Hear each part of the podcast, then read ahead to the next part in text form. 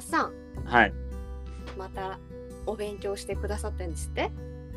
そうですね。あのーはい。ちょっと、うんとどこだ？ニューカントリー編集部という、あのニューカントリーっていう北海道の農業雑誌、雑誌でいいのかな？農業誌の,、あの編集部が発行している、はい。北海道の最新農業気象、気候変動に対する営農技術最前線っていう新しい本が刊行されたので、ちょっとう。んあの買って読んでみてるんですけれども、はーいまあまあ、あの論文な感じで、そうですね。はい、字がいっぱいありましたね。あの完全にレイアウトが論文でしたね。ああの片ページに二段書きの文章っていうあの完全に論文だった。論文スタイルのはい。もうどうでした？読み進めてみて。いやこれでも意外とうん。ああなるほどなって思うことがあってまああんまり中身詳しく言いすぎるとちょっとあの、うん。あれなんでちょっとさらっとかいつまんでかいつまんで。いくと、うん。あのまあ、まずはうんエルニーニョとラニーニャでありますよね。うんとエルニーニョがうん。夏が低温でうん。冬が暖冬。うんになるのがエルニーニョ。でラニーニャがその逆で夏が猛暑になってうん。冬があのと厳冬っていうんですかあのとても寒くなるっていう現象があって、まあ、そこのメカニズムとか、まあ、そのエルニーニョとラニーニャの動きがあのと、まあ、一昔前から比べるとうん。ちょっと動き変わってきてますよっていううん。のがあって、うん。っていうのを書いてたりとか、うん。まあ、あとは、うんと、なんていうんですか、その天候に対する作物のうん。作り方をどうするべきかっていうのを書いてあったりとかうん。っていう本で、まあ一つ面白いなと思ったのは、うん。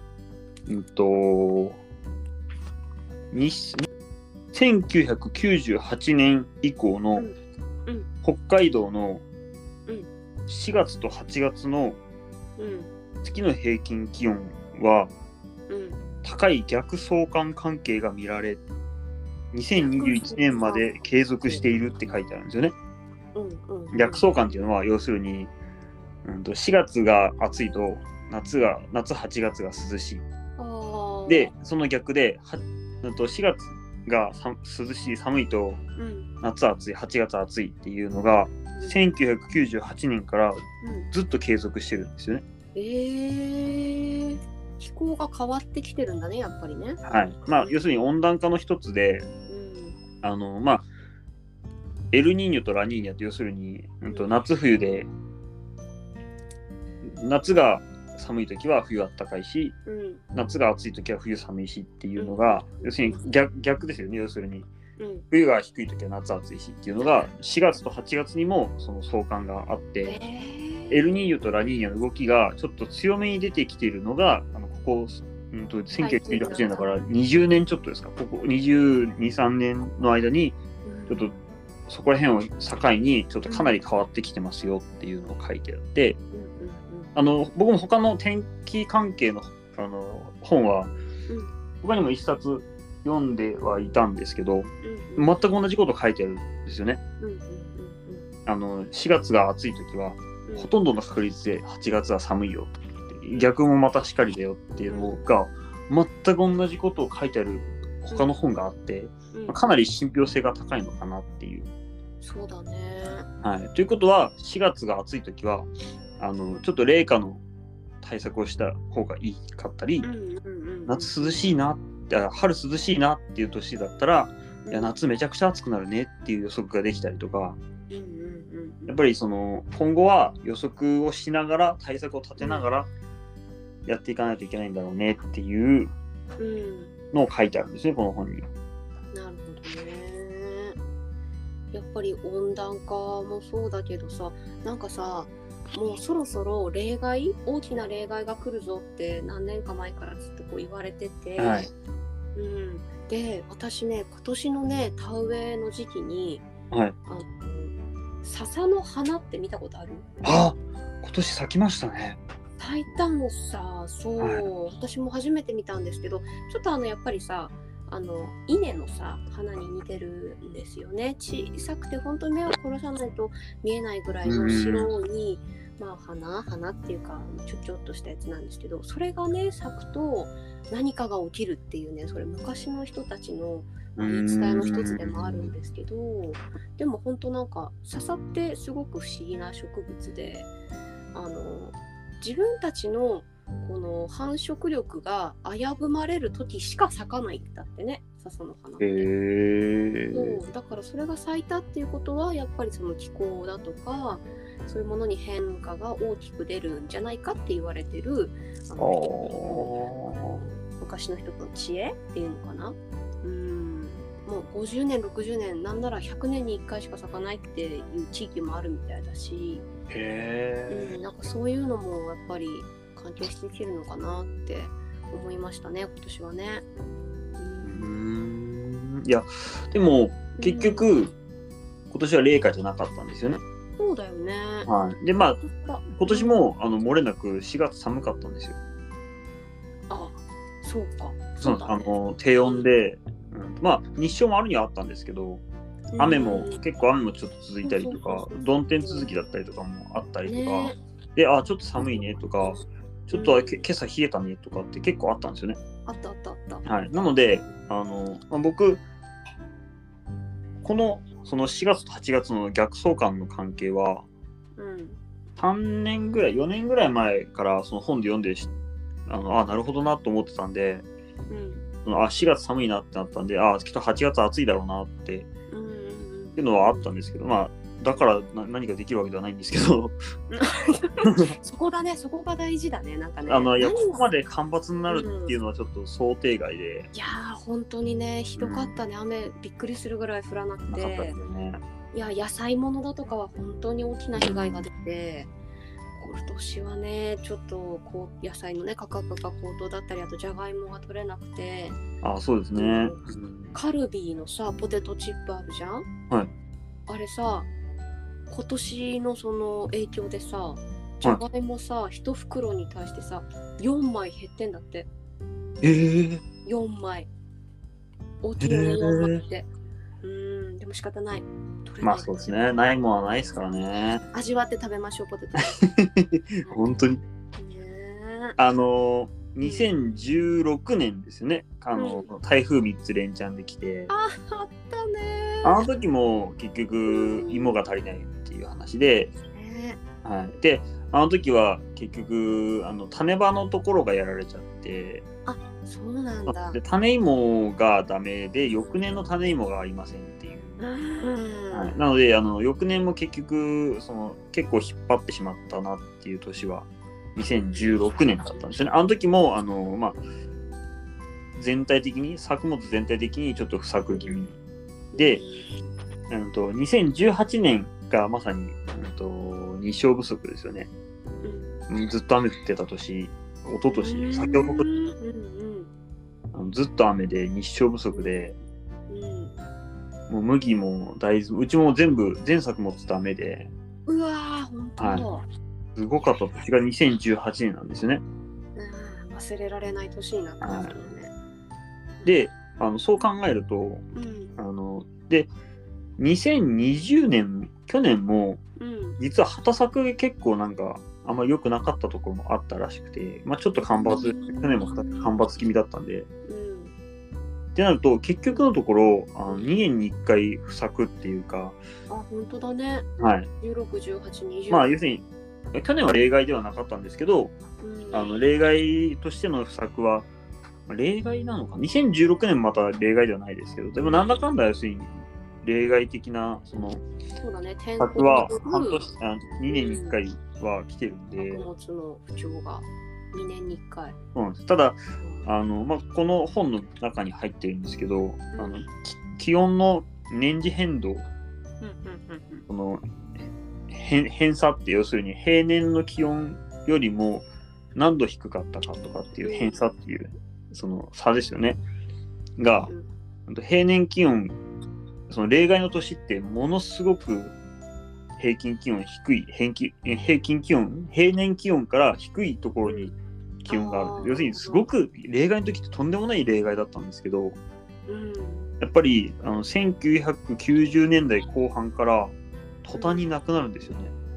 いや温暖化だよねそしたら。そうやっぱりあの19 2000年ぐらいを境にやうん。っぱりもうグラフを見ててもあ全然違うっていうぐらいやっぱりもうあの気温のその偏差がすごく変わってきてるっていうのがあって、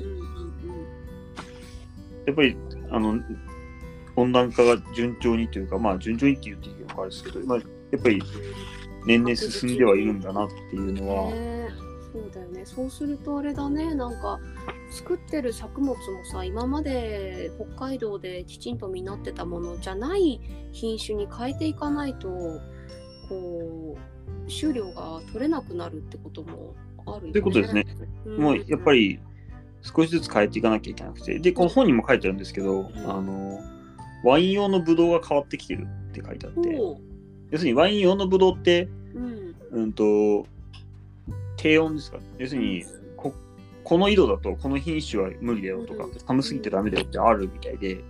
それがやっぱり年々か北海道で作れるワインのブドウワワイン用ブドウの品種が変わってきているよっていうのが、えーじゃあやっぱ向こうっていうか、まあ、フランスだとかあっちの気候に近づいてきてるっていうことだよね、ブドウというがことですね。育ちやすい。うんあとはあの積雪量が変わってきたりとか、ああ積雪量は今年もやっぱり多いですかね。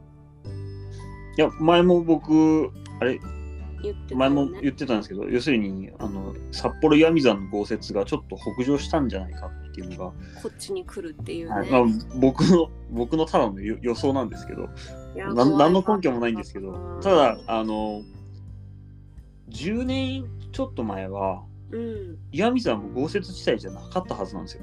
いやそうそうそう。なんかここ最近じゃない？なんか岩見沢とかって。聞く 10, 10年ぐらい前って札幌とかあのもうちょっと下の、うん、と胆振ですか、うん、とあ尻べし尻べしとか胆振の方胆振じゃないか。尻べしか。そしたらあのうん。ニセコとかクッチャンとか。うん、あと,、そうだね。そうと札幌がうんそう、うん。あの豪雪地帯だったんですけどここ数年っていうか10年ぐらい前から札幌と岩見沢に上がってきてるんですよね。いや北上してるね。で今年なんかまさにそうで今現状積雪があるのは美唄から北なんですよね。うわ岩見沢0センチなので。いやいやいやいや怖いね。ってなるとってなると今度今度これから例えばこれから10年ここから10年僕らの住んでるところが豪雪地帯になったとしたらうん。さらにその10年後ってもっと北に移るんですよね。そうだね。ってなると旭川とか標別の方とかが今度豪雪地帯になってってなったらってこと？うん。だったら僕らは今度雪のない雪の少ない世界に今度10年後は入ってくる可能性が十分にある。えー、でもさその雪の少なさっていうのも農作物にめちゃめちゃ影響しない？豊作の年はさ大雪だとかっていうそうですそうですはい。ねあるじゃない？田んぼに降り積もった雪の、まあ、体積っていうか量であの次の年の出来が変わるぐらい雪って結構重要なものだよね、まあ降られすぎても困るけどなくてもちょっとまた考えものだよねっていう、まあね、人間のわがままなんだけどさ。